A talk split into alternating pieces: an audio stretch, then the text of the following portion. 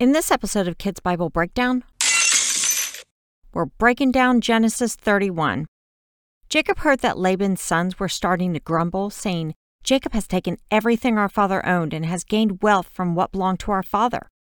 Jacob also noticed that Laban's attitude towards him had changed, and not in a good way. Just to recap, Laban had an abundance of wealth he didn't have before because God was with Jacob, and the blessings overflowed to Laban.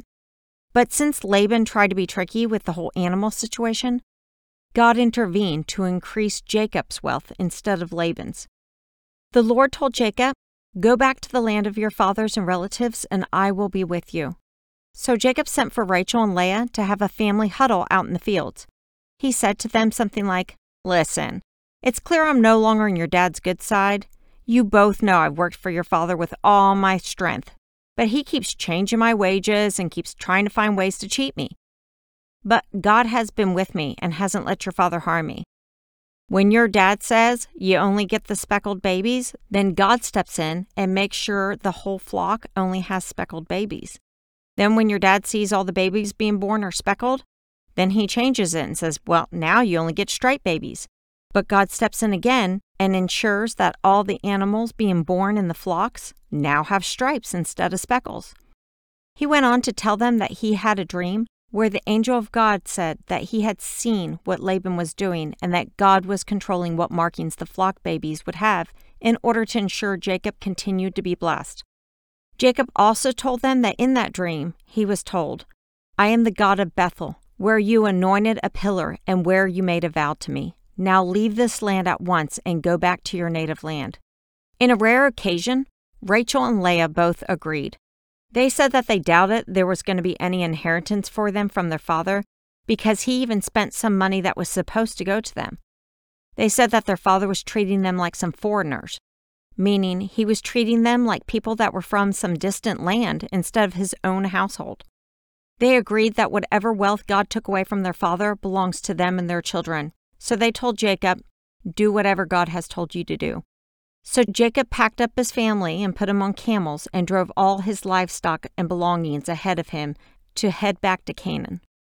Before they set off, Rachel went into her father's household while Laban was shearing sheep and stole his household gods, which were like little idols or statues. Then, without telling Laban, Jacob and his crew fled. They crossed the Euphrates River and headed for the hill country of Gilead. Three days later, Laban was told that Jacob fled. I would think you would still have to have a considerable amount of property and belongings to not notice that 20 ish people, along with all of their belongings, have been gone for three days.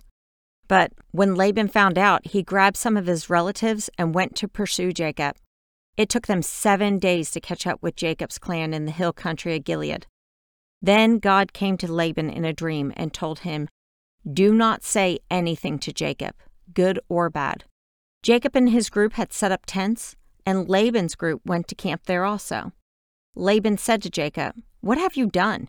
You have deceived me and carried off my daughters like captives of war. Which we know isn't true. Rachel and Leah were totally on board with leaving. Laban continued by asking, Why did you run off and deceive me?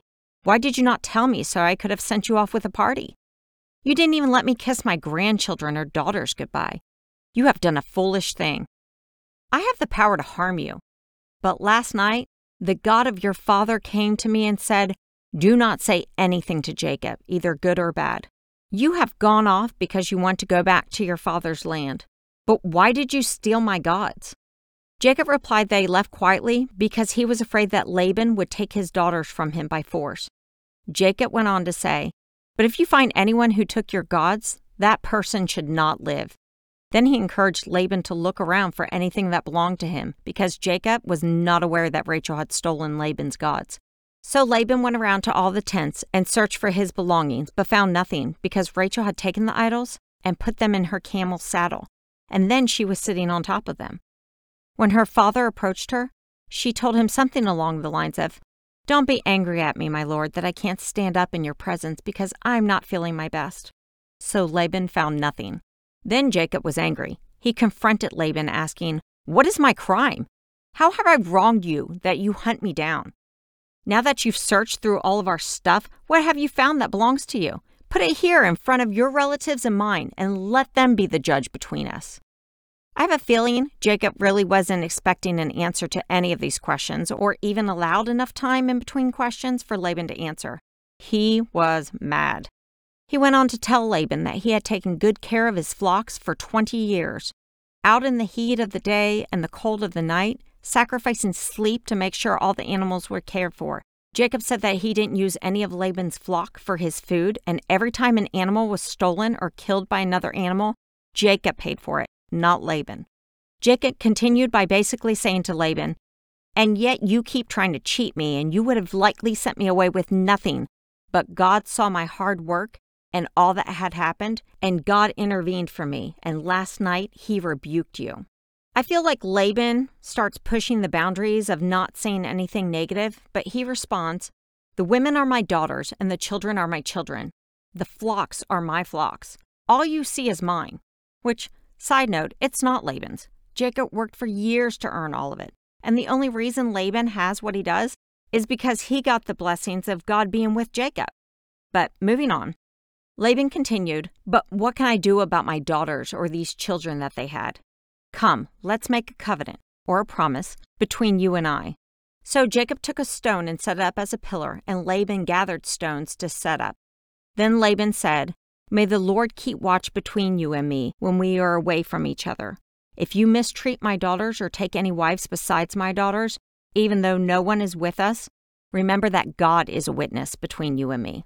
Laban also said, This heap of stones that I have placed and this pillar that you have placed also is a witness to the promise that you will not go beyond your pillar to harm me, and I will not go beyond my heap of stones to harm you. He ended by saying, May the God of Abraham and the God of Nahor and the God of their father judge between us, which means they are asking God to punish whoever doesn't keep the promise. Jacob then took an oath and he offered a sacrifice. He then invited his relatives to a meal. The next morning, Laban kissed his grandchildren and daughters and blessed them, and he returned home. The thing that stands out to me here is God's faithfulness. God said that he would watch over Jacob and return him to the land of his fathers, and he did. Even though Jacob didn't do things exactly right, God can be trusted to keep his promises, always. He is so faithful, even when we're not. He's an amazing God.